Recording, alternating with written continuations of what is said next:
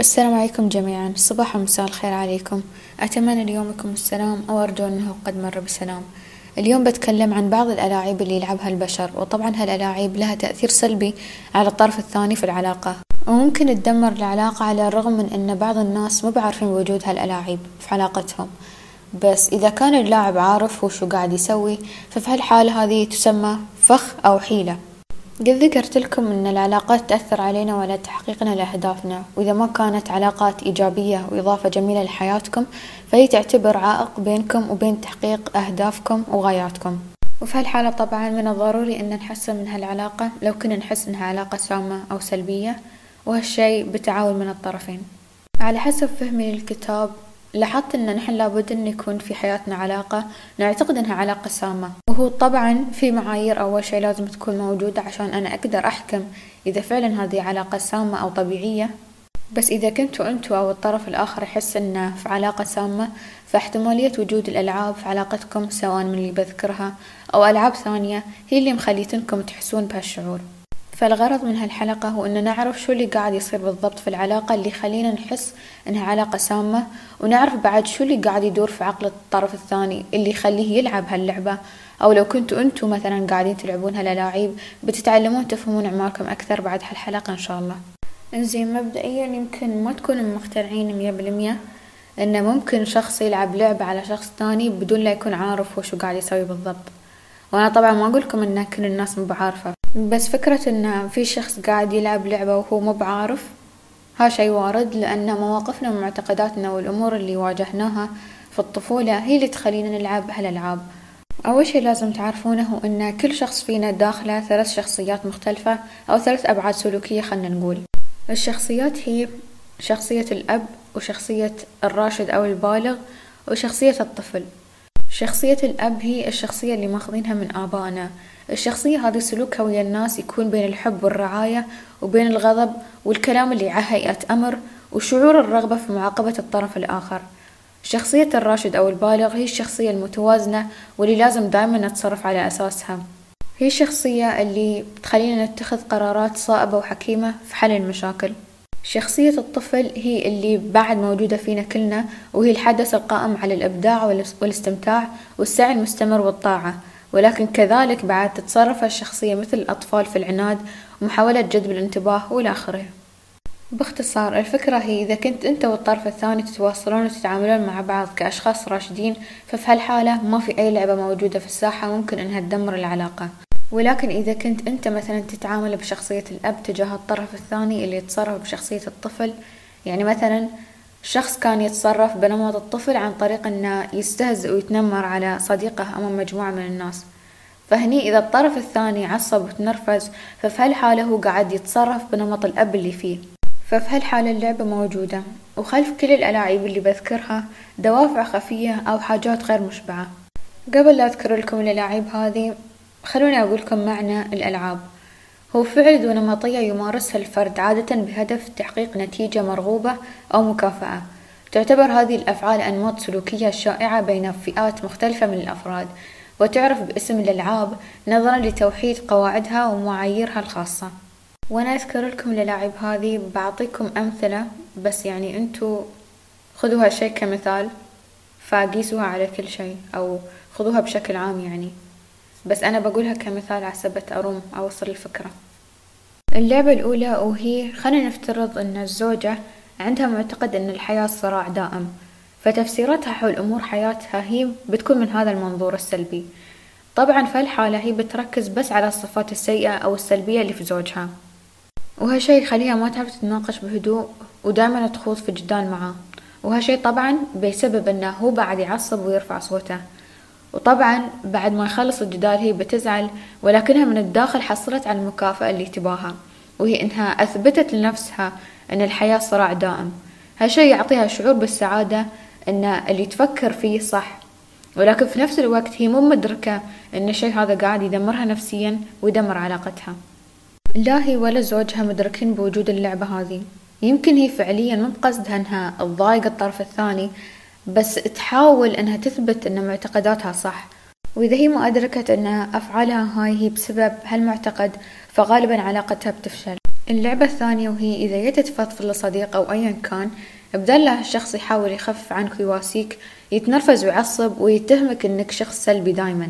رغم إنه في الحقيقة أنت شخص طبيعي يعني طبعا بتجيك أوقات بتكون فيها إيجابي وأوقات بتكون فيها سلبي بس هالشخص عنده إيجابية سامة يستخدمها عشان يخلي الناس يحسون بالسوء لكونهم سلبيين. اللعبة الثالثة وهي تتكلم عن الناس العصبية. هم غالبا اكتسبوا عصبيتهم هذه من احد الوالدين يعني هالشيء اللي هم تعودوا وتربوا عليه وما تعلموا كيف يسيطرون على غضبهم. بس بعد ما يهدون يرجعون يعتذرون ويحطون الحجج اللي تبرر ليش كان من حقهم إنهم يعصبون. غالبا الضحية خلينا نفترض أنها الزوجة أو الابن ما يكون عندهم القدرة للدفاع عن أنفسهم تجاه هالشخص. فهني يفوز الأب باللعبة لأن بكل بساطة جائزته كانت أنه يطلع كل السلبية والغضب على ضحية سهلة وأثبت لنفسه أن الغضب يمكن تبريره. اللعبة الرابعة وهي يوم الشخص يتصرف بطريقة دفاعية فيها نوع من العدوانية والشك تجاه الناس. يعني هو خايف إنه يجيه ضرر من الناس اللي حوله. وهالشي يستفز الناس اللي حواليه وبالعكس يشجعهم إنهم يأذونه. ولو فعلا الناس ضروه في شغله مثلا هو في الحالة حصل الاهتمام اللي يباه. حتى لو كان اهتمام سلبي يعني هذه جائزته أو رغبته الخفية. وأذية الناس له بتعزز فكرة أن العالم كله ضده وبيتم هو في هالدوامة. اللعبة الخامسة وهي يوم الشخص يدور على أي شي غلط أنت سويته عشان يفرغ غضبه عليك. يعني هي يوم الشخص يحاول يطيحك في فخ عشان ترتكب غلط وبعدها يعصب عليك أو يعصب بشكل هستيري على شي وايد سخيف أنت سويته. يعني شي ما بقول إنه لا يذكر بس على الأقل ما يستاهل إنه يعصب هالكثر طبعا. فهني يعرفوا إنه غالبا هالشخص قاعد يلعب هاللعبة. وأنصحكم أن لو هالشي صار أنتوا لا تشاركون في اللعبة وتردون الأسلوب السيء بأسلوب أسوأ عنه. لأن بهالطريقة أنتوا بتكافئون الشخص هذا. اللعبة السادسة وهي لعبة المدمنون على الكحول. عزكم الله. يوم يطلب مدمن الكحول على المساعدة في ترك هذه العادة السيئة من الخارج يبين لنا أنه تصرف شخص بالغ.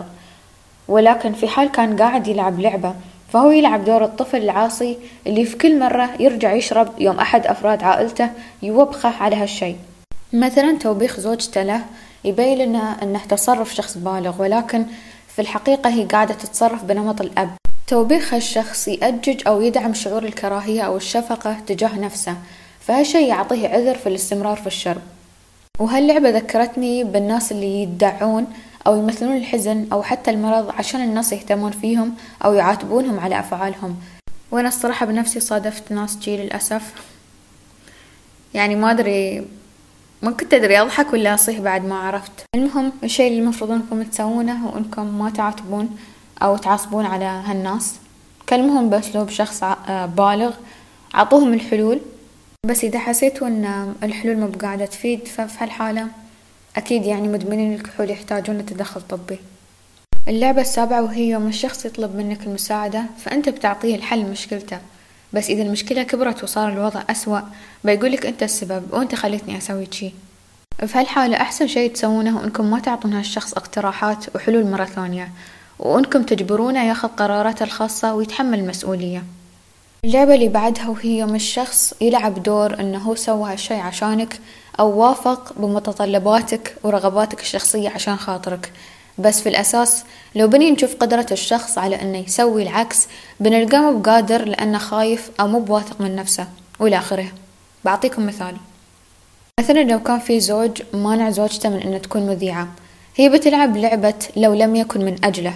بتقعد تتشكى وتتذمر قدام ربيعاتها مثلا وبتقعد تقول إن لو مو بعشانه أنا بسعى ورا هالهدف وبستوي مذيعة. وخلونا نفترض إن في النهاية زوجها خلاص وافق إنها تكون مذيعة. فهاللحظة هي بتكتشف إنها مو بواثقة من نفسها لدرجة إنها توقف قدام الكاميرا وبتعرف وايد أمور فيها ما تناسب المهنة هذه. ففعليا رفض زوجها للمهنة هذه هو لمصلحتها في الأول والأخير بس هي اختارت إنها تلعب هاللعبة. وطبعا يوم قلت ان هي بتعرف وايد أمور فيها ما تناسب المهنة هذه ما بقصدي ان هي مو بكفو أو مو قادرة إنها تتخطى الصعاب. بس يعني خلينا نكون واقعيين في هالحياة في أشياء نحن أوكي نقدر نتحكم فيها ونغيرها للأحسن بس في أشياء نحن ما نقدر نتحكم فيها. ودي أعطيكم مثال عسبت تفهم مقصدي أكثر بس حاليا ما في شي ببالي. اللعبة اللي قبل الأخير وهي يوم الشخص يخلي عمره غبي وإنه على أساس مثلا ما يعرف يسوي الشي الفلاني عشان انتو تساعدونه. هذه بصراحة أشوفها خدعة أو حيلة وهو عارف هو شو قاعد يسوي طبعا. وبعد في ناس ينعتون أنفسهم بالأغبياء أو يتصرفون تصرفات غبية تثبت أنهم أغبياء مثل ما يقولون. في الخارج يبين لنا أن فعلا هالشخص يبقى يضحك ربعه وفعلا تلقون ربعه يضحكون عليه. ولكن لو بننظر للموضوع من جهته ففي الحقيقة ربعه اللي ضحكوا عليه بيعاملهم على أنهم أعداء. واللي امتنع أنه يدخل في اللعبة وما ضحك عليه فراح يشوفه على أنه صديق وبيفضل أنه يقضي وقت أكثر معاه وبتلاحظون أن يوم الشخص هذا يزعل صدق هني بيظهر للملأ يأسه وحزنه من اللي ضحكوا عليه. هاللعبة أحسها معقدة شوي وفي أكثر من شيء شي متداخل في بعض بس أنا أعطيتكم الزبدة يعني. اللعبة الأخيرة وهي خلينا نفترض مثلا عندنا معالج نفسي والمريض. وطبعا نحن نعرف شو اللي يدور بينهم غالبا. هو بيقول مشكلته والمعالج النفسي بيعطيه حل فعال لتطبيقه. ولكن هالشي صحيح في حال كان كلاهما يتصرف بنمط البالغ أن المعالج النفسي فعلا يساعد الشخص هذا ويتخذ قرارات صائبة وأن المريض يكون فعليا يبغى يلقى حل لمشكلته.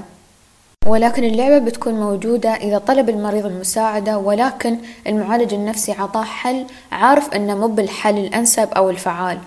ويحس بالأسف إذا رجع له المريض يقول له أن العلاج ما نجح. وهالشي يساعد المعالج على إعادة تأكيد صورته الذاتية أنه أب مساعد في عالم من الأطفال غير الأكفاء. الأكفاء يعني أنهم كفو. وبهالطريقة بيستمر المعالج النفسي في عمله كأب لطيف والمريض كطفل غير كفؤ. وبس هذه كانت حلقة اليوم. لا تنسون تقيمون البودكاست أو تكتبوا لي آراءكم يعني هالشي يساعدني آه، في تطوير البودكاست بشكل أسرع. أشوفكم على خير في الأيام القادمة.